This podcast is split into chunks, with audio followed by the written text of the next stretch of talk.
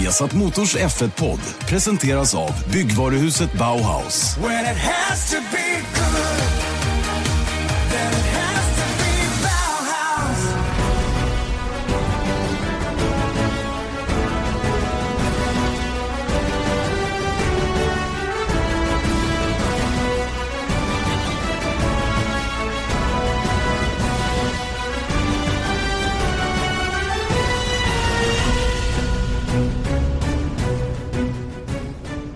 Hjärtligt välkomna till en ny Formel 1-podd. Formel 1-podden som eh, alltid finns på iTunes eller på Acast eller på vår hemsida då viasatsport.se. Janne Blomqvist heter jag. Med mig har jag Erik Stenborg. Välkommen och god förmiddag. Tack så mycket. Tack så mycket. Allt är bra hoppas jag? Ja, tycker jag. Jag är lite racingbakis kanske. Ja, jag håller men, med. Eh, men eh, det är faktiskt ganska back-to-back-race är kul. Men efteråt så, så blir man rätt trött alltså. Mm. Man blir sliten rent allmänt och jag kan känna det på söndagarna när det andra racet är klart hur urlakad och hur liksom tom på energi som man verkligen är. Då. Man fattar hur mycket man lägger in i, mm. i de här två helgerna efter varandra. Det, det kvittar om man är hemma eller om man är på plats. Man är lika tom inombords. Och, och det här racingbakis, det var någonting jag hörde Robin Rudholm ja, prata om första gången. därifrån jag fått också. Ja, och eh, Robin Rudholm som körde STCC och tävlat internationellt också, Formel Ford och allt vad det är. Han, han är ju eh, en klok människa. Så han sa det, han, han blev racingbakis. Och det är ett sånt jätte, jättebra uttryck. För det är precis det man är på söndag söndagarna mm. efter loppet. Känns lite håglös, men även ja. dagen efter tycker jag. Ja, då. det kan hänga i några dagar. Men för mig är den värsta ångesten att stanna kvar ja, söndag kväll när man inte får åka hem på en gång. För mm. då vill man liksom byta miljö på en gång och så får man stanna kvar. Visserligen har vi ofta trevliga middagar på söndagskvällen och liksom debriefa med varandra men just det här att få sätta sig på flyget söndag kväll och åka hem och lägga sig i egen säng det är kraftigt efterlängtat just de gångerna. Mm. Och ännu värre är det ju när någon av de andra sticker. Kanske på söndag kväll eller ja, tidigare på måndag så man är helt själv när man ska åka till flygplatsen på måndag och ta, ta hela den, dela den stressen med att checka in och allt på ensam. Det, det kan också vara lite tufft faktiskt. Mm. Jag brukade annars eh, när jag var ute tidigare innan barn så brukade jag stanna kvar på måndagar. Åka hem på måndag kväll eller tisdag morgon. Mm. Ja, det För... kan ju vara ett sätt. Du, du gillar ju att vara ensam mer än vad jag gör. Jag tycker inte om att vara själv. Sådär. Jag, jag, skulle bli kvar på hotellrummet om jag stannade kvar. Mm. Inte, in, ingen Explorer alltså? Nej, verkligen inte. Alltså, jag, och jag skäms nästan över att vara sån. Men jag är så fruktansvärt lamslagen när jag blir solo. Sådär. Jag sätter mig till en taxi och åker runt. Eller åker till ett torg och går runt och strom. Nu har ju det lite att göra med att jag är inte den promenerande typen då, av olika Nej. skäl. Jag har ju ett knä som gör att jag är ganska immobiliserad. Men, men oavsett det så jag, jag önskar jag vore som dig, lite mer så här upptäckare. Mm. Men det, det, kan vi konstatera att då, jag håller på att bli galen när jag är ute med Janne, Eje och Magnus. För de, de undrar gärna hur bra restaurangen är på hotellet. Exakt. Så man slipper eh, ens gå ut från hotellet. Så då åker man i bilen till banan eller från banan och sen så sitter man på hotellet. Det är det. Jag har varit fyra gånger i Bahrain tror jag. Och jag har ätit middag utanför vårt hotell en gång. Tror jag. Ja, det är kul. Det där är, det där, och det där är också ett annat synsätt på det. För vår del blir det mer så här, ja men var äter vi? Jag är hungrig, var äter vi? Men ni är ute det... så mycket mer än vad jag är också. Så jo, jo väl... självklart är det så. Men visst kan man ta sig till en annan restaurang. Det är ju inga konstigheter. Men vi, vi är i Milano nu. Vi går till exakt samma ställe. Jag har gjort det i 15 års tid. Ja. Det är, det är liksom inget, de gubbarna hälsar på oss. De bara jublar när man dyker upp där. Och det är liksom... Det är ju lite skönt också på ett sätt. Samtidigt som man naturligtvis ibland... Jag tror att det är samma meny också på stället de senaste ja. 15 åren. Så Men jag kan redan bara... säga nu. Magnus åt en carpaccio, Eje åt en minestronesoppa och du åt eh, mozzarella och tomat. Ja. Eller? Ja, ja, visst, det var spot det Åtmin Åtminstone en av kvällarna. Ja, exakt. Eller två kanske. Ja, sp kokt spenat tycker vi om också. Någon ja, köttbit brukar så Jag försöker hålla nere på kolhydraterna lite så jag inte sväller ur bild. Mm. Jag tenderade att göra det ett tag där så att man, man får sköta sig emellanåt. Mm. Nej, men det är bra. Ja, det var mycket rundsnack om livet eh, on the road så att säga. Vi eh, kanske ska hålla oss lite grann till Formel 1-ämnet också. Då. Vi kommer ju som sagt från Italien då och Italiens Grand Prix som eh, både Ejo och jag konstaterade i magasinet efteråt blev lite grann av en 0-0 match. Det, var aldrig, det tände aldrig till riktigt. Det blev ju Ja, det, Merca är helt enkelt för överlägsna och det är inget nytt fenomen i Formel 1 men de är det just nu och det är ingen som rår på dem. Och sen när, när Ferrari var lika klara tvåor så, så fighterna hamnade lite för långt ner för att man skulle tända till på det sättet. Mm. Håller du med? Ja, absolut. Det går inte att säga någonting om alltså man, Oavsett om man skulle vilja säga att det här var ett fantastiskt race så skulle det vara eh, lögn. Det var Eh, jag kan sammanfatta racet. En Mercedes gjorde en dålig start, en Mercedes gjorde en bra start, en Red Bull körde om en Williams och en Mercedes vann. Det var ungefär det som man behövde. Det är väl bra. Fyra ja. meningar. Jag tycker och, det, och det, det tragiska med det är att den är, den är helt korrekt den där, ehm, den här sammanfattningen. Det var liksom ingenting mer som hände egentligen. Mm. Men vilket VM vi har ändå. Om man, ja. om man väljer att se det på det sättet, vilket jag har inga som helst problem att göra, är att vi har nu två stycken väldigt olika personer, väldigt olika typer av förare som har haft, ja, båda haft stora ledningar. Rosberg har haft en större än Hamilton, men Hamilton har varit så liksom, dominant så man har trott att nu kommer han dra iväg med det, som han har gjort de senaste, ja, inte minst förra året. Och nu har vi två stycken inom samma team två poäng ifrån varandra. Två poäng. Ja, det är, Efter det, allt det här. Det är helt galet. Och vet du vad det roliga är? I GP2 är det exakt likadant. Mm. Det är, två sant. poäng som skiljer mellan, mellan Gasly och Antonio Giovanazzi i GP2 ifrån samma team. Nåja, mm. det var en parentes. Men jag håller med dig. Eh, Mercedes, eh, Mercedes är så bra så att det enda vi kan se fram emot är att de två krigar mot varandra. Mm. Jag tycker dock att vi har blivit lite snuvade på konfekten när det gäller on-track fighting de två emellan. Det är oftast andra omständigheter som gör att Rosberg lyckas vinna. Mm. Jag, jag, vet inte om Rosberg har slagit Hamilton på ren fart riktigt någon endaste gång i år. Eller om det bara är när Hamilton har gjort sämre starter och hamnar lite på bakfoten. Kan du komma ihåg att vi har sett Rosberg verkligen gå upp och köra förbi, vilket faktiskt Hamilton har gjort på Rosberg några gånger. Nej, nej men däremot så har det ju oftast hänt någonting. Om man tittar på, på Barcelona när de går ihop i eh, kurva 4 eller vad det var och sen mm, så mm. samma sak i Österrike va? Mm. Att det liksom då smäller det istället. Ja, och det är väl lite ja. det där som är Nej, det, det, är faktiskt synd. Men samtidigt så om man tittar om man ser det nu som en omstart med två poäng och det är, vad är det, sju race kvar? Sju race kvar. Ja. Och då är det, jag vet inte. Det, det är i alla fall upplagt. Nu, nu är det praktiken, vi är i Australien igen egentligen. ja, säsongen börjar om. Ja. Säsongen börjar om, exakt. Och um, det är ju, um, nu är det ju dessutom sju stycken flyway-race. Det är rätt så tuffa banor. Eh, förra året så hade ju inte Mercedes en chans i Singapore. Nej. Eller hur? Nej. Och eh, lite sådana grejer som också kan spela in. Eh, sen naturligtvis när de kommer till Suzuka så är de ju överlägsna. Förmodligen kommer... Nu vet vi att Ferrari var starka i Malaysia förra året. Det kanske mm. kan bli så i år igen att värmen spelar eh, eh, lite beroende på vilka däcktryck som man sätter som lägsta nivå. För det har jag förstått är väldigt avgörande mm. för, eh, för om Merca kommer att vara dominanta på en sån bana också. Men, men det är ju två banor som, som inte kanske varit Mercedes starkaste som vi kommer till nu närmast. Och det kan ju kasta upp bollen i luften lite grann. Ja, det kan ju Sen... störa dem i alla fall och det är väl ofta det som, som blir eh, rätt kul. Är att mm. Även om det är de två som handlar om, om segern så är det ändå att, eh, nej, men som, i, som i söndags, då var det ju eh, Visst, eh, Hamilton kom iväg som femma eller sexa eller vad det var. Eh, men det var ändå aldrig Trots att två Ferraris ligger framför Hamilton så var det aldrig något snack om att han skulle komma tvåa. Nej. Men, men när de är där och stör, då kan det i alla fall bli eh, väldigt, väldigt bra race, tror jag. Och sen så dessutom eh, hoppas jag verkligen att, att de ska köra lite på, på banan också. Som mm. du säger också. Men det är, det är ändå ganska talande tycker jag. Jag lyssnade på våra intervjuer som gjordes eh, efter eh, Italiens GP då i söndags eh, eftermiddag. Och eh, då är det någon, eh, vår reporter som bredvid eh, någon av de här brittiska eh, reportrarna och han säger någonting att ah, it's only two points, uh, it's game on now right?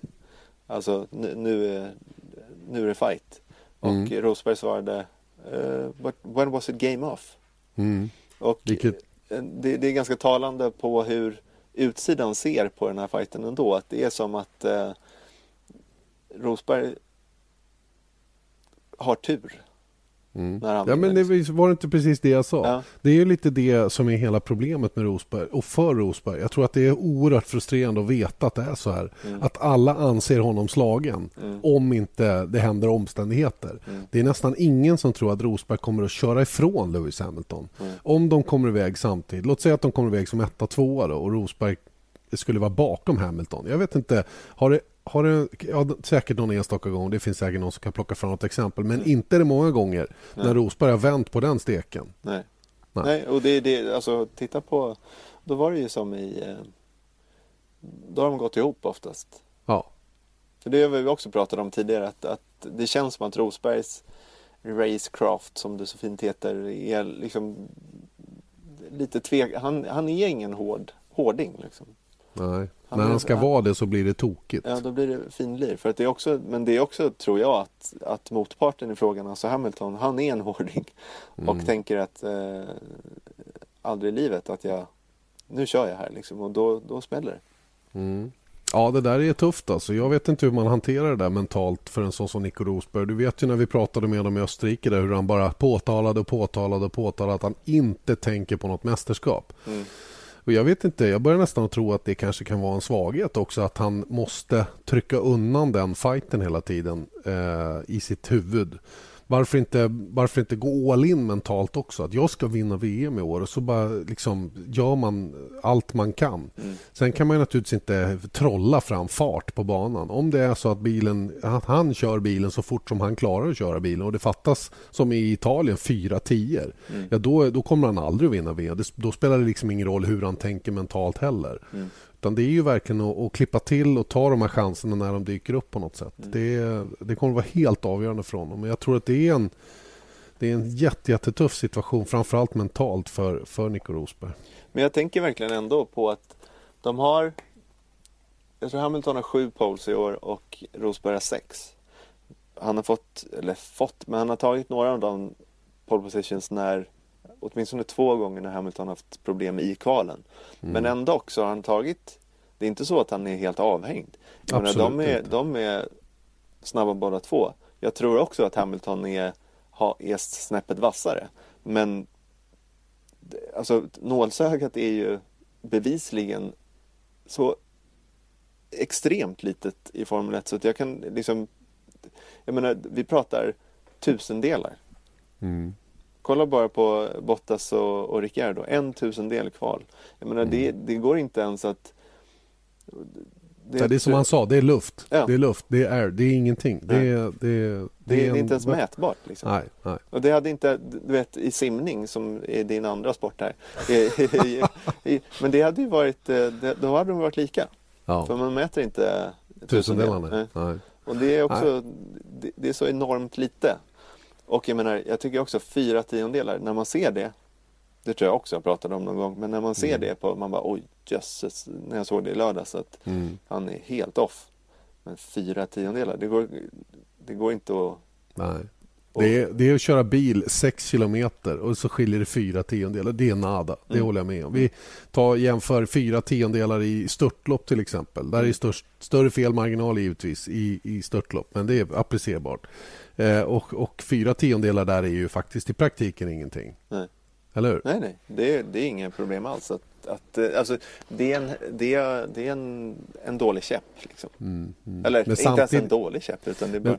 Samtidigt diffar vi hela fältet med, vad var det? Två, två och en halv sekund. Mm. Någonting sånt. Så att, eh, ja, det, man får ju ställa allt i relation till vad man jämför med så att säga. Men ehm, hur den är så var det väldigt jämnt. Och det är ju traditionellt sett väldigt jämnt eftersom banan är som den är i Italien.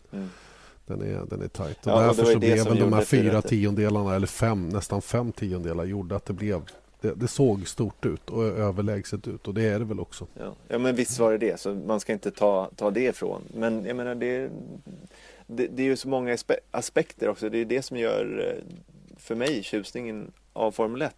Att det Man kan ta pole men man behöver inte vinna. Man, liksom, det är inte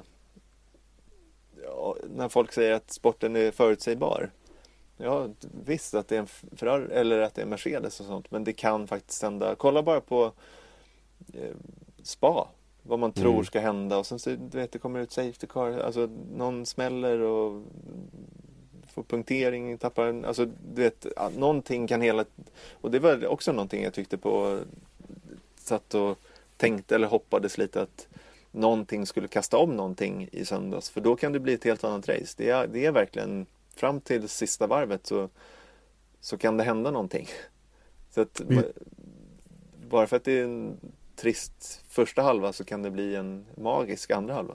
Ja, framförallt kan det bli några avslutande varv som blir spännande av olika skäl. Jag menar, jag tänker på GP2-racet i, eh, i lördags. Mm som bara, jag gick ju i spinn sista varven när, när, när vi insåg vad som höll på att hända. Mm. Eh, jag vet inte om alla hängde med på det men det var ju en, en, en liten tabbe från tävlingsledningen skulle man kunna säga. Det blev en incident eh, drygt halvvägs in i loppet. Eh, två bilar som gick ihop varav en snurrade eller voltade och det gjorde att läkarbil och säkerhetsbil var tvungna att åka ut. Eh, när de kommer ut på banan så, så plockar de upp fel bil de plockar upp Pierre Gasly, men det var inte i verkligheten han som låg i ledningen utan det var ju Raffaele Marcello för Gustav Maglia för Antonio Giovanazzi. Eh, vilket var de de skulle ha plockat upp egentligen. Men i och med att de inte gjorde det så hade ju de hunnit köra ett, ett halvt varv till mm. eh, framför säkerhetsbilen. Så de ledde ju. Och när tävlingsledningen fattade det här då började de släppa förbi hela gänget så att de då fick ansluta bakom. Det var bara det att hade säkerhetsbilen plockat upp rätt bil från början då hade ju inte här, den här trion hunnit in i depån, göra sitt stopp och komma ut på banan igen med tre sekunders marginal före säkerhetsbilen. Mm. Och Det var ju det som vart lite tokigt. då.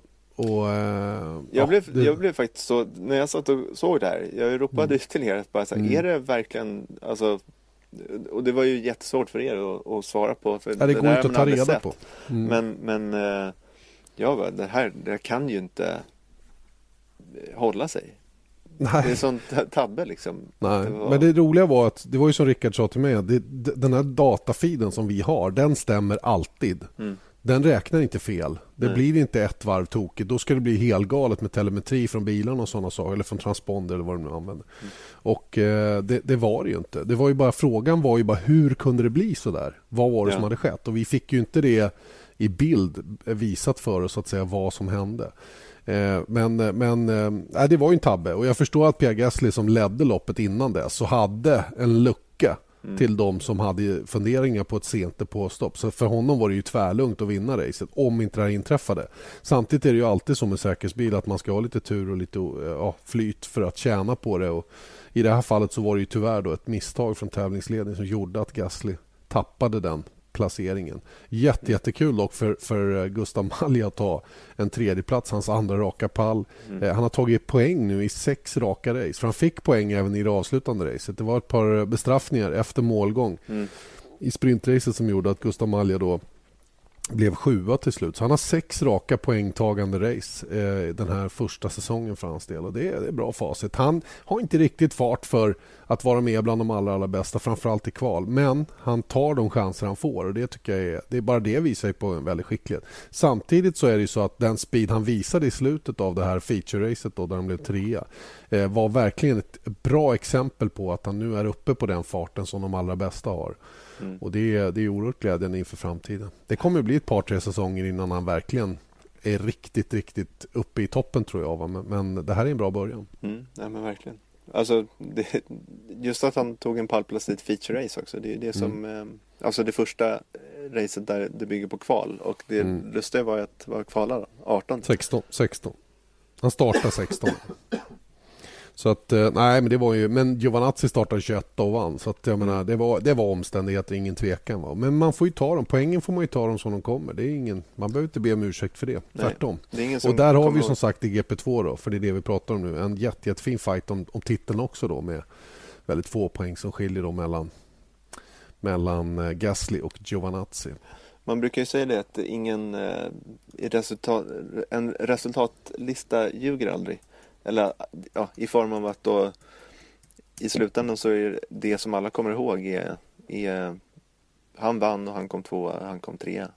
Eh, inte vägen dit. Ja. Men, ja, men det. finns ett undantag i GP2-sammanhang eller Formel 3000 och det är Virdheim ja. i Monaco mot Chiesa där. Han, mm. han, fick ju i alla fall, för det var så, det som hände var att han, han ledde stort i Monaco 2003. Ja, måste det vara. Ja. Hans, hans segerår i ja. det mästerskapet. Ja. Mm.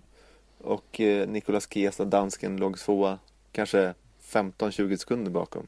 Mm. Och han eh, firar för tidigt. Han, han tror att han har passerat eh, mållinjen. Men... Nej, men det, det som händer är att han vid teamet. Teamet hänger ju ja. i Örby alltid vid mål. Och då tänker Björn att ja, här är mållinjen. Och så stannar han där och vill fira med dem. Mm. och det är bara det att mållinjen är ju kanske 100 meter längre fram och då hinner Chiesa komma ikapp. Mm. Så att, eh, ja, det var Men det är en sån här klassisk eh, bild där man minns att han borde ha vunnit. Ja, Men det kanske man gör som svensk också. Så det vet man inte. Så är det. Så är det. Du, jag kollar lite på GP2. Det skiljer 10 poäng mellan Gasly och Giovanazzi. Jag ska inte ljuga för mig. Det skiljer 2 poäng inför det avslutande racet. Sen, sen eh, Sen, ah, det var nog lite mer i och för sig. Jag ska inte röra till det här mer. Hur som helst är det 10 poäng som skiljer mellan Gasly och Giovanazzi. Jag orkar inte räkna bakåt nämligen. Det var, det var för tidigt på förmiddagen för det. Var inte 174, arg, var inte på Janne Nej, nej, han, precis. Han jag kämpar på. Jag kämpar på. 174 för Gasly och 164 för Giovanazzi. Och sen ligger Marcello skugga lite där bakom. Han har faktiskt bara två nollor den här säsongen. Så Rafael Marcello är en, en intressant gubbe. Eh, Gustav ligger då 13 just nu på sina 45 poäng. Har eh, har han. För 17 poäng fram till Matsushita som är närmast framför. Mm. slår han honom så är det bra. Ja, absolut. Och jag vet, eh, Eje berättade för mig att Honda pushar stenhårt för Matsushita nu eh, att ta, ta, upp honom i Formel 1. Honda vill verkligen ha in en japan i F1 här och eh, det är lite spännande om eh, Honda kan trycka fram Matsushita. Det här är ju Matsushitas andra år i GP2.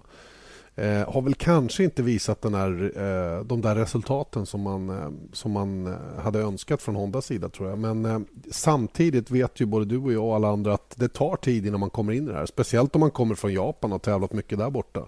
Så det, kan omställningen vara ännu större. Det är en väldigt intressant grej. I och med att, alltså, motorsport är ju enormt i Japan. Det är, de har gått om pengar så de, de har jättehög eh, nivå inom racing i, i Japan. Hur många som helst kör. Mm. De har bilfabrikanter, de har däckfabrikanter som, som betalar stora delar av kakan för många. Men varför har vi inte haft liksom, varför har vi ingen eh, Schumacher som är japan? Vi har aldrig haft. Ja. Alltså alla, Nakajima, Kobayashi, Sato, de har varit så här, bra förare. Men ingen har lossnat för. Ah, ja, jag har väl eh, den, den, klassiska teorin om det där att eh, det är en, eh, en kulturfråga helt enkelt. Att man, är, man fungerar på ett annat sätt som japan än, än, än racing rent generellt. Och för alla japaner som ska tävla utanför egna landet så blir det väldigt långt hemifrån. Och jag, menar, jag vet Marcus Eriksson berättade lite grann hur det var att tävla i Japan under ett år i japanska F3 och med, med allt vad det innebär som, som utlänning i ett land där man knappt fattar någonting av språket och, och alltihopa är väldigt annorlunda. Det är inte så att Japan är ociviliserat på något sätt, tvärtom. Det är ju superfint där borta och de allra flesta som kommer in i samhället trivs ju oerhört bra. Inte minst Eje då, som var mm. där i väldigt många år. Mm.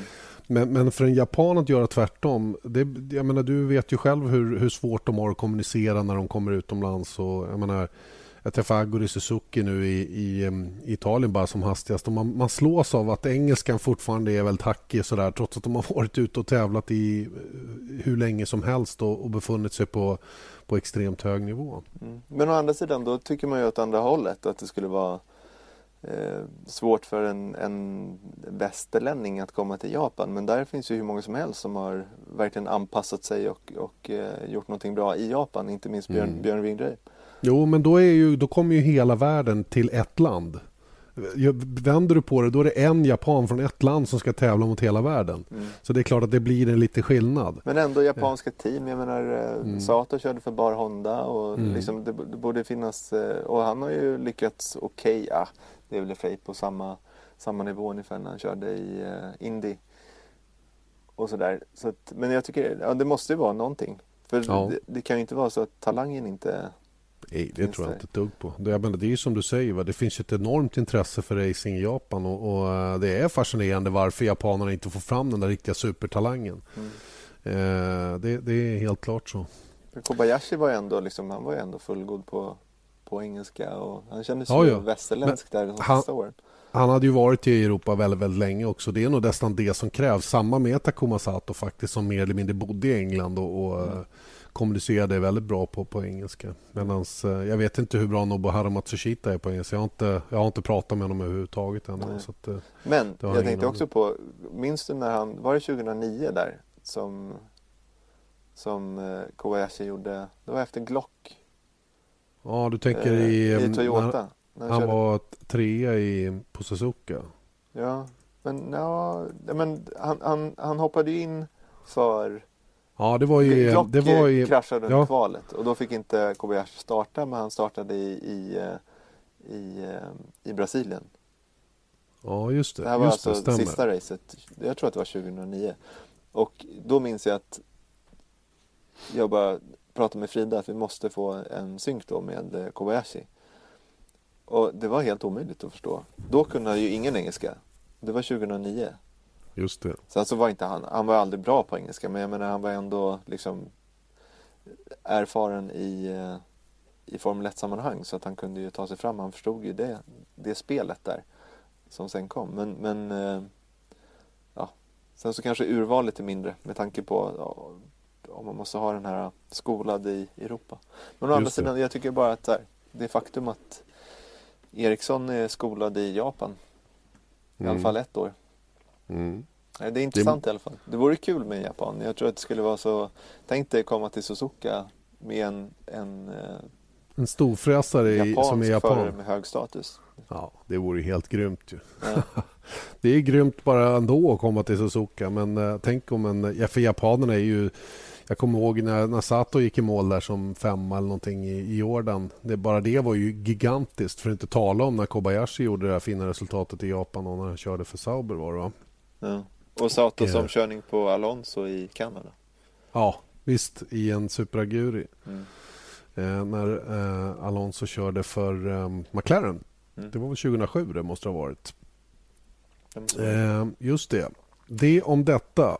Men du, jag tänker bara eh, ja. kort om Rosberg innan. Jag tittade här på, ja. eh, på Forix statistiksidan. Att sett till Rosbergs status i F1, den är ju inte speciellt hög. Alltså ingen skulle ju säga att han är crème de la crème och absolut, han är ju second tier. Alltså en riktigt duktig förare men inte uppe där med Vettel och Alonso och, och det gänget. Men han har alltså, han har 50 pallplatser nu. Det är en mindre än Mika Häkkinen. Det är fler mm. än Jackie Stewart, fler än Damon Hill, fler än Emerson Fittipaldi, fler än Jim Clark, Jacques Villeneuve. Eh, mm. Keke Rosberg bara 17. Så att jag, jag kan ändå inte, det, det, är lite Jag kan inte heller sätta fingret på det för jag, jag känner ju lite samma sak att Han är inte så highly rated för min del. Men det är det där med Alonso också, att alla anser fortfarande honom som en av de bästa. Men han, han vann sin senaste titel för 11 år sedan. Ja, nej men det är, jag håller med. Jag vet inte heller vad det är som gör att man inte... Eh, det är, jag menar, det är väl lika... Det finns väl lika många åsikter om det här som, som människor man frågar. Men det är ju det gamla vanliga då att eh, det man, man jämförs ju mot den man kör mot just vid det tillfället. Och, och eh, Frågan är ju vad Rosbergs status hade varit om man hade till exempel kört i eh, ja, under de här tunga åren i Ferrari. Ponera att han hade varit där i Ferrari då och fått stryk av teamkamrater gång efter annan. Hade det varit samma surr om då? Nu hade han ju definitivt inte haft samma fina facit eh, vinstmässigt, pole position och alltihopa det där och hade definitivt inte legat där uppe rent statistikmässigt då, på den fina nivå som man gör nu i en, i en annan bil. Så att, eh, det, är ju, det måste ju naturligtvis vävas in i alltihopa. Ja, det var mycket surr om, om Rosberg och hans status där. Två andra förare som det var mycket prat om senaste helgen, Erik, är ju eh, Felipe Massa och Jenson Button. Och, de tog lite olika stans, men tog egentligen samma beslut. Eller? Nämligen att lägga av. Ja, det kan vi. Ja, ja, nej. Inte alls samma beslut om, om man får tro eh, McLaren i alla fall. Nej, men det är det jag menar. De, de mm. valde att uttrycka sig på olika sätt men mm. tog egentligen samma beslut. Mm. Ja, troligtvis i alla fall. Alltså massa som eh, säger straight forward att han eh, lägger av efter den här säsongen och sen så Button som absolut inte retires utan eh, han bara tar ett sabbatsår 2017 med en option för 2018 att ja. tävla och in, in kommer istället Stoffel van Dorn tillsammans mm. med Alonso. Jag pratade faktiskt lite med en journalist om, om, eh, just den här eh, varför, varför det blev som det blev. Eh, han menar på att eh, det var väldigt viktigt för Ron Dennis att eh, kunna presentera en snygg avslutning med en förare. Det har varit ganska mycket kontroverser mellan Ron Dennis och de förarna som har lämnat teamet. Alonso, Perez, för att nämna några. Och Det var väldigt, väldigt viktigt för honom tror jag, gentemot sponsorer och den publika allmänheten att, att det här skedde på ett snyggt sätt. Eh, frågan är ju, för, för, det är ingen tvekan om att Ron Dennis skulle ha in Stoffel van Dorn. Det var, ingen, det var liksom inget snack. Han skulle in och köra. Frågan är hur, hur han bara löste det utan att utan att det blev någon form av kontrovers mellan, mellan Dennis och Jenson Button då, med hur det här skulle gå till. För men samtidigt så kan jag tycka att, eh, att Button borde ha lagt av självmant. Va? Tycka att eh, enough is enough. Va? Nu blir det någon konstig hybridlösning där han säger att han inte slutar och att han har absolut eh, har chansen att tävla igen 2018 om det skulle bli aktuellt. Och en del påstår att det här har att göra med att man inte vet vad som händer med Fernando Alonso. Mm. Men, men jag menar, äh, vadå? Om, om Alonso slutar, ja visst, det, det, är ju så att alla toppgubbar är bundna över 2018. Så det kanske är bra för McLaren att ha Button lite grann i, i kulisserna om Alonso tycker att det här är för tråkigt, jag slutar eller går någon annanstans eller vad det kan vara. Va? Mm. Och då, och då är det väl jättebra att ha, ha Button tillgänglig där. För att några bättre alternativ finns ju inte på marknaden vid det tillfället. Eller inte nu i alla fall om vi tittar på hur det skulle kunna se ut 2018. Så på det viset så är det väl smart den här lösningen. Men för mig är det Button har gjort, nämligen att pensionera sig från Formel 1. Ja, men det, det som talar emot det där då att, att man skulle avsluta snyggt.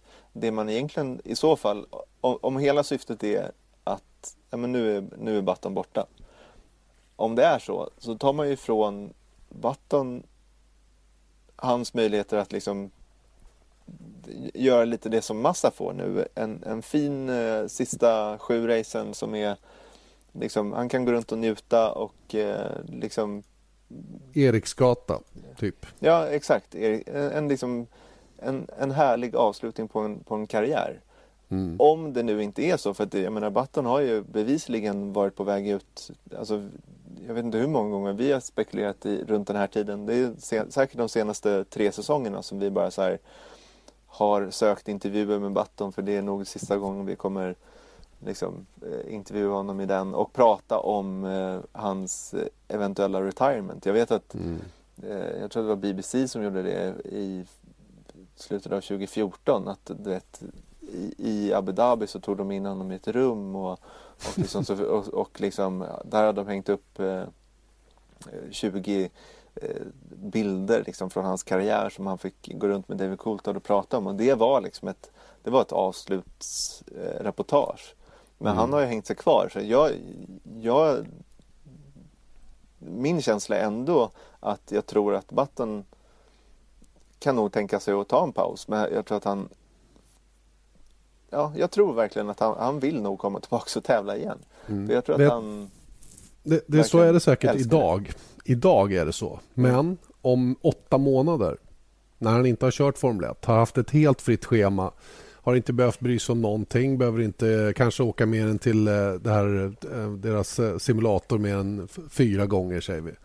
Eh, och eh, han får en GT3-bil av McLaren och kan tävla med sina polare vilket jag vet att han är sugen på att göra. Eh, McLaren som har fina GT3-bilar. Mm. Han kan ha lite kul bara på sin, på sin fritid. Han kanske till och med gör något inhopp på Le Mans 24 timmars och sådana saker. Om 8-9 månader när han har varit ifrån lumpen inom citat. Mm. Eh, och, och, det är ett tag sedan han muckade för att använda mm. samma metafor. Så mm. tror jag inte att det här suget kommer att vara lika stort. Jag tror att den friheten kommer han uppskatta så oerhört så att eh, det kommer, att vara, det kommer att vara lite som talar för att han kommer tillbaka och att man har andra lösningar när vi kommer fram till 2018 än att just stoppa in Jenson Button igen om nu mm. Fernando Alonso väljer att hoppa av.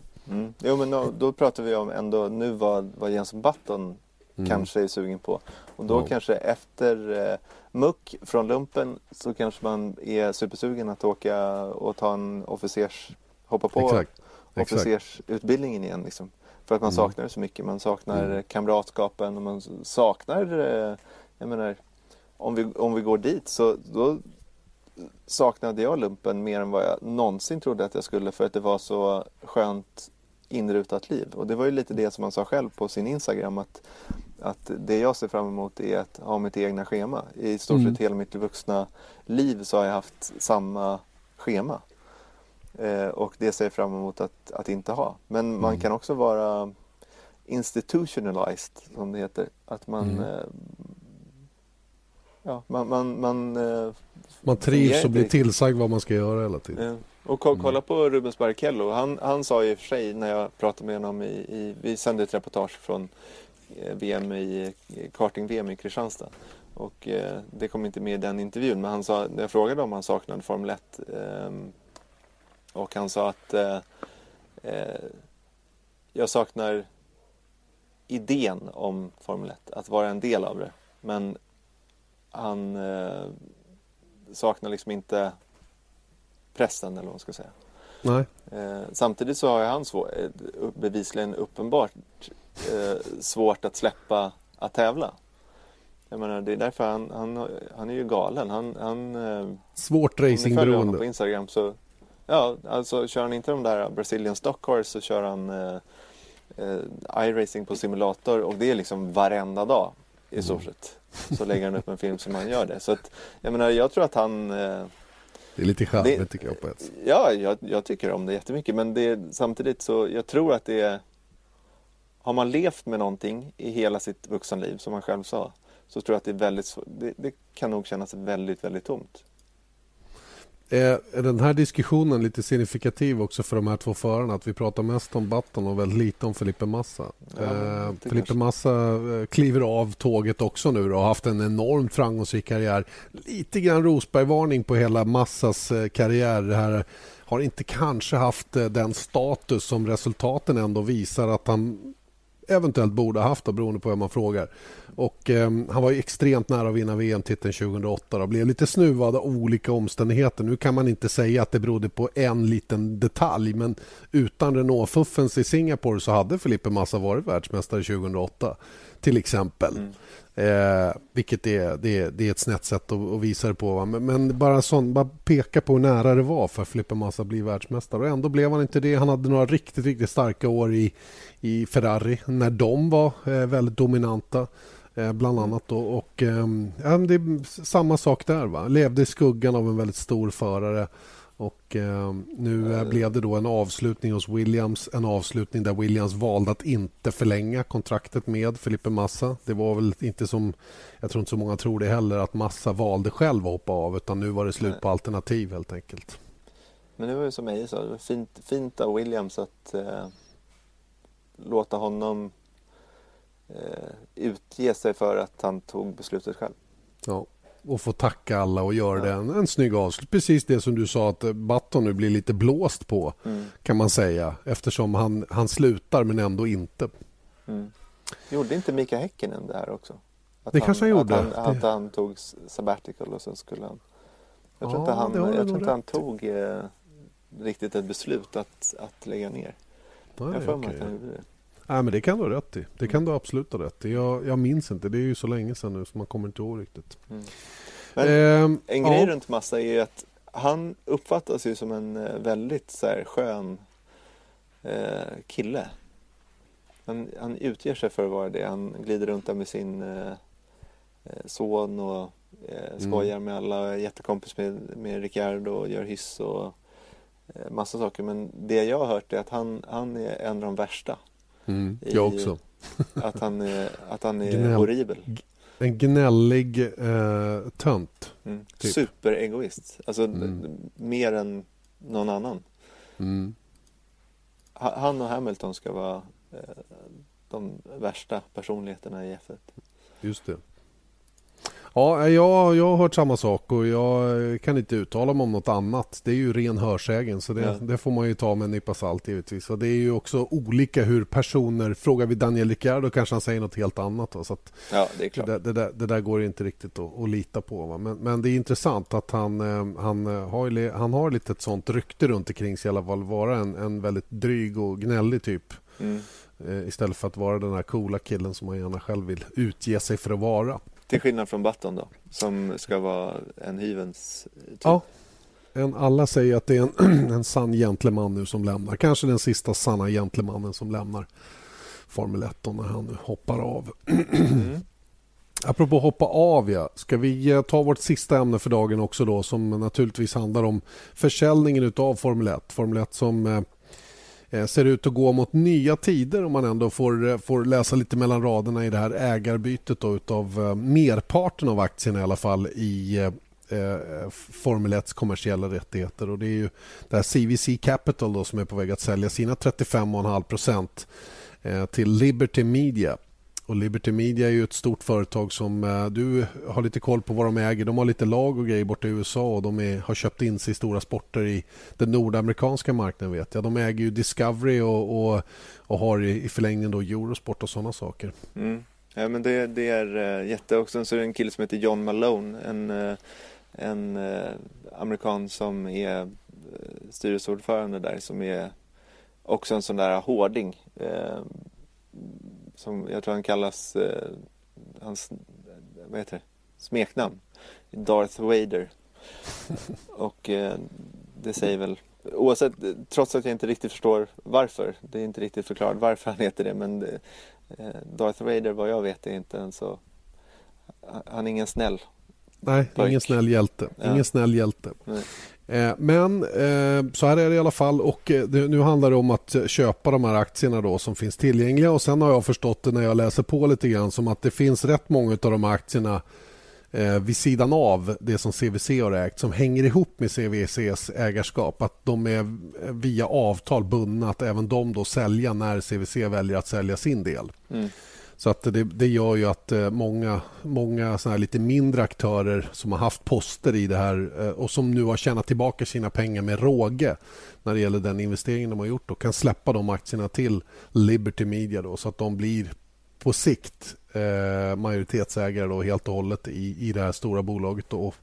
Med ambitionen naturligtvis att, att göra intäkterna ännu större, tjäna mer pengar och, och eh, de signaler som man ändå får tycker jag har varit rätt positiva när det gäller att de tänker försöka få ner eh, startavgiften för att arrangera ett Formel 1-lopp. De vill försöka förändra fördelningen av pengarna.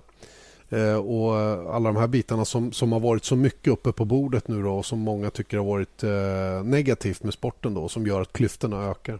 Mm. Ja, men det där, jag, jag tror, kommer ihåg när vi pratade om, vi pratade om det, vem som ska ersätta Bernie, att det inte finns mm. någon successionsordning och sådär. Och det tycker jag är ganska kul för att vi pratade ju om då att kanske en amerikan som, som eh, eh, ja, vi pratade om Ross Braun och alla möjliga. Men eh, vi nämnde också att kanske en, en amerikan med erfarenhet av business eh, kan vara ganska bra och mm. med, med lite sport eh, eh, erfarenhet Pop. också. Så att, och jag menar här jag tror verkligen att om man ser till vad CVC, det är alltså ett, ett rent riskkapitalbolag. De har bara haft, de har inte liksom velat det är klart att de har såklart hellre velat se att F1 går bra och mår bra än, än någonting annat för att det ger i sin tur eh, mer avkastning. Men det är ju där det enkom har varit. Att de, har inte, de har inte tillfört något nytt till, till Formel 1 under sitt ägandeskap. Utan det var, ju, det var ju det här att de ville få in eh, F1 på Singapore-börsen och sen blev inte det av och sen efter det har de bara försökt liksom mjölka ut så mycket eh, av sin investering som möjligt. Och det har ju inte givit någon, någonting positivt i Formel 1 i stort. Men däremot så har ju de eh, eh, Liberty då och med den här John Malone, de, det sägs ju då att de, det finns inga heliga kor inom Formel 1 för vad de kan då tänkas förändra. Och då kanske vi kan börja titta på sånt här som, som eh, NFL och NHL och alla gjort med salary caps och alltså spending caps och sånt där. Att de inte får spendera hur mycket pengar som helst. Eh, jag tror absolut att de kan sätta in sådana grejer som skulle vara positivt eh, sett till liksom bredden i Formel 1. Mm. Så, så det finns eh, väldigt mycket bra eh, förhoppningar hos mig i alla fall när man, när man hör dem där. Sen låter det ju även som att de, de vill eh, jag tror att det är i kombination med den här eh, Mackenzie som har varit den frontfiguren då för CVC Capital Partners att man vill att teamen ska köpa in sig i, i uh, Formula One Group då, som är de som äger rättigheterna att, att vara promoter för, för tävlingarna och sälja tv-rättigheterna och allihopa de här bitarna. Och det är väl en alldeles utmärkt idé att få teamen att bli delägare i sitt eget mästerskap. Var det inte du som sa, Christian Horner hade sagt det, att de är bara de är bara clowner på scenen just nu och, och får, får, får enbart delta och det gör ju att deras deras möjligheter att påverka eh, naturligtvis är begränsade även om de har haft lite möjligheter till det eh, på olika sätt. Då. Men det är ju bättre om Formel 1-teamen är med och äger. Då minskar risken för att man skriker om att hoppa av hela tiden. Mm. Och tänk att få in några av de stora tillverkarna som ägare i mästerskapet så skulle det tror jag vara gynnsamt för framtiden. Ja, det blir stabilt antagligen också. Det mm. som Horner sa att, att han sa att vi, we, we're actors eh, in the theater but we don't own the theater.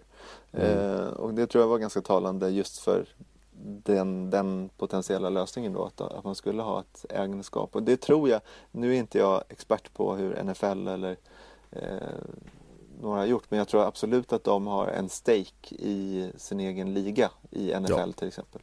Eh, på, på, ett eller annat vis. Eh, så jag tror att det, det här kan det, det, det, kommer ju såklart ta tid, men, men jag tror verkligen att eh, det kan vara rätt väg att gå. Du och jag pratade länge igår om vad det här kan betyda för TV, tv-biten så att säga eftersom vi är väldigt involverade i just det då att Discovery då i förlängningen då eh, Liberty Media är en stor aktör på marknaden som försöker köpa mycket rättigheter är Eh, kommer, kommer sättet att sälja rättigheter att förändras? Eh, blir, for, for, kommer Formel 1 skaffa sin egen digital plattform som, som sköter det här helt och hållet själva och säljer abonnemang till, till var, var och en tittare själv? Eller måste man gå via tv-kanaler fortfarande för att få in de pengarna som den här investeringen kräver? Jag vet att Liberty äger nu 29% av Discovery Communications så det är inte helägt. Eh, men däremot så det, det man vet om sporträttigheter är att ehm, Eh, det har liksom eskalerat till absurda nivåer. Och då kan det här vara en, i varje fall en del av den kakan att, att köpa. Att man ser liksom att okej, okay, ska vi köpa eh, man köper i territorier eller länder. Eh, om man ska köpa Formel 1 så, så kanske man köper i Skandinavien eller i eh, ett antal länder. Eh, men när det blir enorma pengar och ska man köpa det brett, till exempel för att ha Formel 1 på Eurosport eller någonting, då, eh, då blir det liksom för dyrt att, mm. att köpa. För Eurosport är ju liksom i stort sett pan-nordiskt. Det, det, finns i alla länder. Och köper man då i alla de territorierna och stoppar in i Eurosport det blir, i varje fall idag, så tror jag att det är alldeles för, för mycket pengar det handlar om. Men däremot köper man, som de gör nu, och kan kontrollera eh, dels tv-biten på plattformar men även liksom allting annat. Allt som följer med i ett, i ett eh, idrottsevenemang av olika slag. Då, då kanske man kan tjäna pengar på ett annat sätt. Mm. För det är ju det, det är såklart att det är det Liberty Media, de är inga saviors och F1-entusiaster som vill, som vill eh, Eh, Eh, få billiga biljetter till, eh, till F1 själva utan det är klart att de ska tjäna pengar på det. Men eh, det är bara vägen till den, där, till den där vinsten som kanske kan bli lite annorlunda. Och jag, jag, jag tilltalas av idén att, att eh, hjälpa arrangörerna att, att fixa lopp och sen vara med och dela på vinsten istället av vad ett race ger. Mm. Eh, för det, det är i alla fall eh, vad jag uppfattar det som en ambition man har då. Och det skulle kunna öppna upp för fler amerikanska promotorer att starta race där borta. Det tror jag Liberty Media är väldigt engagerade i och, och vill gärna. För den amerikanska marknaden är ju den är till att börja med gigantisk och den är relativt orörd än så länge när det gäller Formel 1. Mm. Eh, en annan sak, tänk här uppe i Norden om det öppnar upp och blir kanske 100 miljoner billigare att starta ett race. Mm och ja. man kan få helt andra garantier. Då, är vi på, då, då, kan ju, då kan ju mindre arrangörer, eller mindre inom citat länder då, vara med och, och, hamna på banan. Och man behöver inte vara man behöver inte ha en hel regering bakom sig för att ordna till ett, ett race så att säga. Nej. Och det kanske kan bli en sån här Northern European Grand Prix ja, eller vet, sånt där, att, att det finns massa eh, det finns massa möjligheter och sen så tror jag också med, med format och allting sånt där att, att de kommer jobba med det. Jag tror att eh, går dealen igenom, eh, det finns väl ingen hundraprocentig att, eh, det, det kommer ju visa sig hur, hur det skulle utveckla sig men inom en femårsperiod kan man nog tänka sig att man, man kommer se en del förändringar i raceformat och sånt där också som vi, som vi har pratat om tidigare också. Usch, nu tyckte jag inte det lät riktigt bra där. Jag är väldigt konservativ. Jag vill ja. inte ha några andra format. Nej, kanske inte kvalformat i alla fall. Nej, men jag, jag tänker fortfarande på, jag tror att i, i, eh, i förlängningen så är det av godo. Tror jag. att, att man skulle att göra någonting. För att, och då menar jag inte att jag menar Bernie Ecclestones förslag när han ska liksom helt plötsligt börja vattna banor mitt i, i mm. racet och sånt där. Det, det, och guldmedaljer hit och dit och Visst. sånt där. Det är ju inte ens riktiga förslag. Men däremot så Nej. tror jag att med eh, sett till eh, till hur, jag menar baseball fungerar likadant som det alltid gjort i stort sett och eh, mm. NFL och hockey, det, det de har gjort är att eh, improve the show genom att ta bort redline offside och, och mm. eh, nu senast så tog de eh, i, i sudden death har de tre mot tre. Är ett sånt där som gör att det blir mera spektakulärt.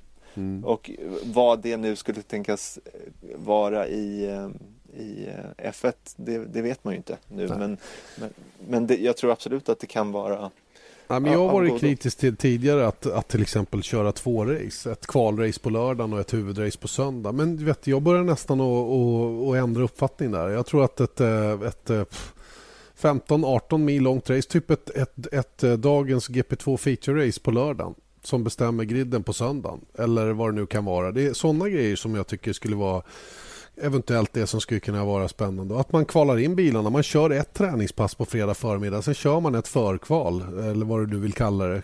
Kval till kvalrace eller ja, typ. Och sen kör man ett kvalrace på lördag eftermiddag. Eh, och sen eh, kör man ett huvudrace på söndag. Då har du ju fullsmetad helg. Du har liksom action hela, hela, hela klubbet. Och det där är ju bara löst huvudet för min del. Va? Men man tänker efter så, så det är klart att sitta och vara hemma och vara konservativ och tycka att det ska alltid vara som det alltid har varit. Det är ju idiotiskt. Va? För så kommer det aldrig vara. Nej, Nej men det tror jag inte är så bra heller. Jag menar det, det måste utvecklas också. Sen så behöver man ju inte förändra någonting i grunden. Och det är det jag menar att hockey, eh, NHL-hockey är eh, fortfarande hockey. Men det är bara jag menar jämför NHL och, och SHL. Jag menar det, det, och då menar jag inte bara med spelarna utan det, det är ett grymt tempo. Ja, jo, men så är det. Och vad det som händer på arenan är också en sån grej att, så här, att det är en upplevelse. Men att gå och åka till Hovet och kolla på en match, det är liksom och äta varmkorv, det, det är liksom det, det, är trevligt men, men det är inte, du vet det är inte, rikt, det, det, är inte riktigt NHL Nej, det är inte det verkligen och eh, jag vet inte, jag tror, jag tror att det kan bli bra mm. Och jag, jag, tror inte att det kommer förändra sporten i grunden men däremot så kanske man kommer se någonting som gör att, eh, att man, man kan puffa och, och upp. när, och när man är alltför konservativ och tänker att eh, ingenting får förändras, backa tillbaka. Hur såg det ut? Hur såg Formel 1 ut för 40 år sedan jämfört med idag? Det är ju jättestor skillnad såklart. Va? Mm. Så det är, det, är inget, det är inget fel i att det händer grejer och att det kommer in nya hjärnor som tänker annorlunda. Och, och Bernie Ecclestone-eran då, om vi ska gå in på honom här avslutningsvis. Han, han, den är på väg att ta slut. Han fyller snart 86 år. Mm.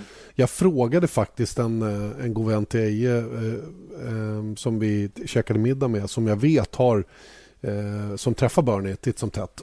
Hur är han egentligen? Börjar han bli virrig? Alltså eh, 86 år, då är man ju ändå eh, i en aktningsvärd ålder och det är klart att det, det, det är kanske svårt att vara på den där absoluta toppnivån med alla beslut och sånt man tar och sådär. Men nu vill inte han avslöja till 100 procent. Men jag läste mellan raderna lite grann att det är klart att han kanske har någon person med sig hela tiden som, som är med när det ska tas viktiga beslut och som man kan luta sig mot, som man litar på och sådana saker. Va? Är man närmare 90 år så, så eh, har man ju eh, kanske passerat när man är som allra, allra vassast i alla fall. Även om jag tror att Bernie Ekeston inte på något sätt har, har, har lost the touch om man säger. Nej, men, men lyssna på det här. Bernie Ecclestone försökte kvala in som förare till Monacos GP 1958. Det är helt sjukt att tänka sig. Mm. Och ja. efter det har han bara varit eh, liksom eh, har han bara gått från klarhet till klarhet. Han har gjort väldigt, väldigt mycket bra för, för F1. Men det är just den här grejen att jag menar, det, han, man lever inte för, för alltid, nej, tyvärr. Nej. Åker han ut tror du? Nej, men det, det gick en massa rykten om att han, att han skulle att eh, Monza skulle varit hans, hans sista race och sånt där. Mm. Det, det, det, tror jag inte. Jag tror att han är säkert klar, kvar under säsongen. Och, jag menar, det finns ju säkert någon så överlämningsperiod. Men eh, det är ju inte alla race han har varit på hittills heller. Så att även om han inte skulle vara på plats. Det, det intressanta är ju vad som händer i styrelserummen och när det gäller ja. besluten och så vidare. Vad väljer man att behålla? Varför, jag läste idag, var det inte vår hemsida som skrev att han hade fått något bud? Eh, som, de hade plockat upp någon artikel från The Guardian tror jag i, i England. Mm. Där han hade fått något bud på en, sån här en miljard för att stanna kvar. Jag menar gubben är ju hundra år. Mm. Hallå. Ja. Det, det, är inte, det är inte rimligt liksom. Nej. Sen så, han, han, kommer säkert vara kvar i, Man vet ju inte heller om han säljer eh, sina eller, delar? Ja. Nej, om allt. Jag menar, han har väl fortfarande sina grund 5% där. Så att mm. det, mm. det, det, vet man inte. Men eh, hans makt kommer ju förminskas. Absolut. Enormt. Absolut. Och, och jag, jag, det, det ser fram emot. Jag vill ha en ny person där. Jag, jag, vet inte vem, men jag vill ha en ny person som, som är på den positionen. Och jag mm. hoppas att vi kommer att få se någon väldigt, någon väldigt publik person som verkligen går ut och tar på sig att vara Formel 1 ansikte från och med nu och framåt. Jag vet inte vem det kan vara. Vi, vi, som du då sa, vi nämnde ju Ross Brown. och allt det Men det är viktigt tror jag att det kommer en karismatisk och bra person som kan föra Formel 1 talan eh, och som, som alla vi då som följer det här på olika sätt kan liksom relatera till på något sätt. Inte någon skuggfigur. Den här Mackenzie som har varit boss hos CVC, honom har man knappt sett. Jag vet inte vem det är överhuvudtaget. Utan det är ju Bernie som har varit liksom facet. Mm. Trots att han ändå är minoritetsägare. Va? Och det är den typen av person som jag vill se nu. Och jag vill se någon annan än Bernie Ecclestone. Han har gjort det, han har gjort det här jätte, jättebra men jag tycker tack för den här tiden. Mm. Jag tycker samma sak också. Men det är ju, alltså Donald McKenzie, han, varför du inte sett honom? Jag skulle nog känna igen honom. Men, men det är för att han inte har gjort något. Nej, nej. Alltså, och, i, i, i, i, det som, som vi ser så att säga. Så att, eh, nej. Han har bara räknat pengar. Han har bara räknat pengar det har han. Men jag tror mm. eh, framförallt också att jag ser fram emot att se någon form av enad front, att alla jobbar mot samma mål. Och det är lite det, det som, jag tror att det här är kanske den tjugonde podcasten i rad som jag nämner här i, i någon, någon form. Att det är just det där motsträvigheten, att, att man klagar för klagandets skull. För att liksom nå fram så, så är det någon, någonting i F1 idag som är att då, då måste du klaga på vare sig på teamradio eller till media eller, eller vad det nu kan tänkas mm. vara. Att om alla stora spelare inom Formel 1 kan enas om ett gemensamt mål, att det, då, då kommer det vara mycket, mycket bättre. Och då menar jag inte att, att eh, att liksom mörka de dåliga delarna utan att eh, och, och bara blunda och, och, ta emot. Utan jag pratar om att nu jobbar vi allihopa för att göra det bästa möjliga av det här. Och då tror jag att hela uppfattningen runt Formel 1 kommer höjas också. Mm. Och det kommer ju jag vet inte om du nämnde det, men, men det, det hänger ihop också med hur förarna upplever att det är att köra bilarna. Det är mm. ju väldigt viktigt för, det vet jag Marcus har nämnt, att, att bara vi tycker att det är kul att köra så kommer det att sprida sig till alla. Mm. Och Det där är ju ett, ett, ett sånt där fenomen. Och eh, vi, kan väl, vi kan väl ha några säsonger nu när de inte behöver, eh, när de inte behöver spara däck och när de inte behöver kanske Eh, ja, framförallt spara däck. Jag tror det här med bränslet det, det är nog ingen, det är ingen större fara längre. Eller det är ingen fara längre. För inte större fara än det varit tidigare. Så det, det, kan vi släppa. Men just det här med spara däck. Låt mm. dem åka flat out nu då. Så får vi göra vår egen bedömning. Är det bättre eller är det inte bättre? Och då, då kan vi ju... Det är ju fel kanske att använda, använda Formel 1 som någon slags försökskanin. Men nu har det ju varit så mycket diskussioner om det här så låt oss testa den andra varianten igen ett tag. Då, så får vi se vilket som vi, vi föredrar. Mm. Men det, det var, ja. å andra sidan så var det någonting som du klokt nämnde att, att eh, många liksom väljer att belysa Fernando Alonso kommentarer om, om hur eh, trist det är att eh, med turbomotorerna? Ja, med, med Tur turbomotorerna och allting är så mm. tråkigt och allting sånt. Och det är ju som du sa också att Fernando Alonso hade inte tyckt att det var trist att köra Mercedes. Nej, Självklart inte. Han hade ja. älskat att sitta där ja. och berätta om hur bra allting är och tyckte att det var toppen. Så det, där, det, där, det där får man sila. Mm. Sila bort bara. Mm. Det är bara, det är liksom allt. allt sägs med någon form av eh, agenda under bordet. Mm. Och jag säger att F1 är bra, men det kan bli bättre. Ja. Yeah. There is room for improvement, brukar engelsmännen säga. Och det får man väl ändå hålla med om att det gör. Ja.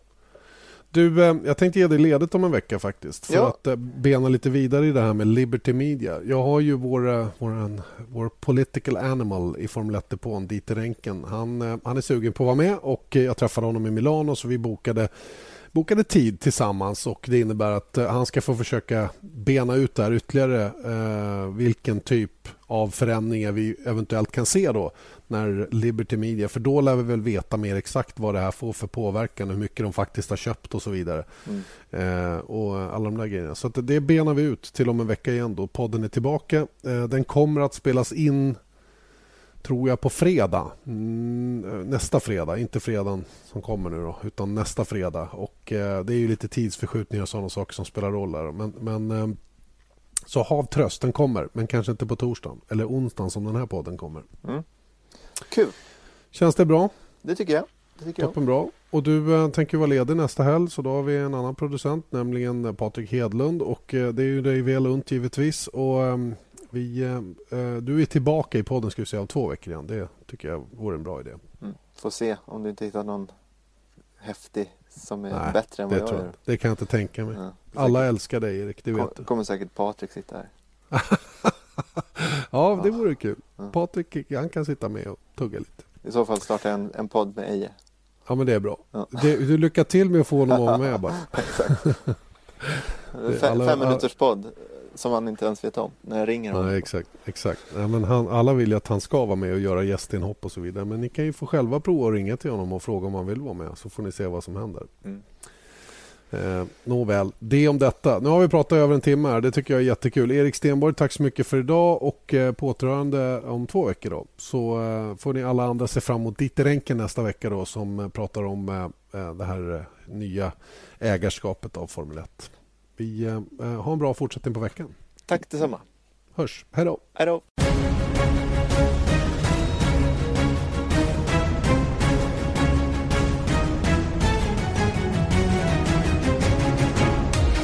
Vesat Motors F1-podd presenterades av byggvaruhuset Bauhaus.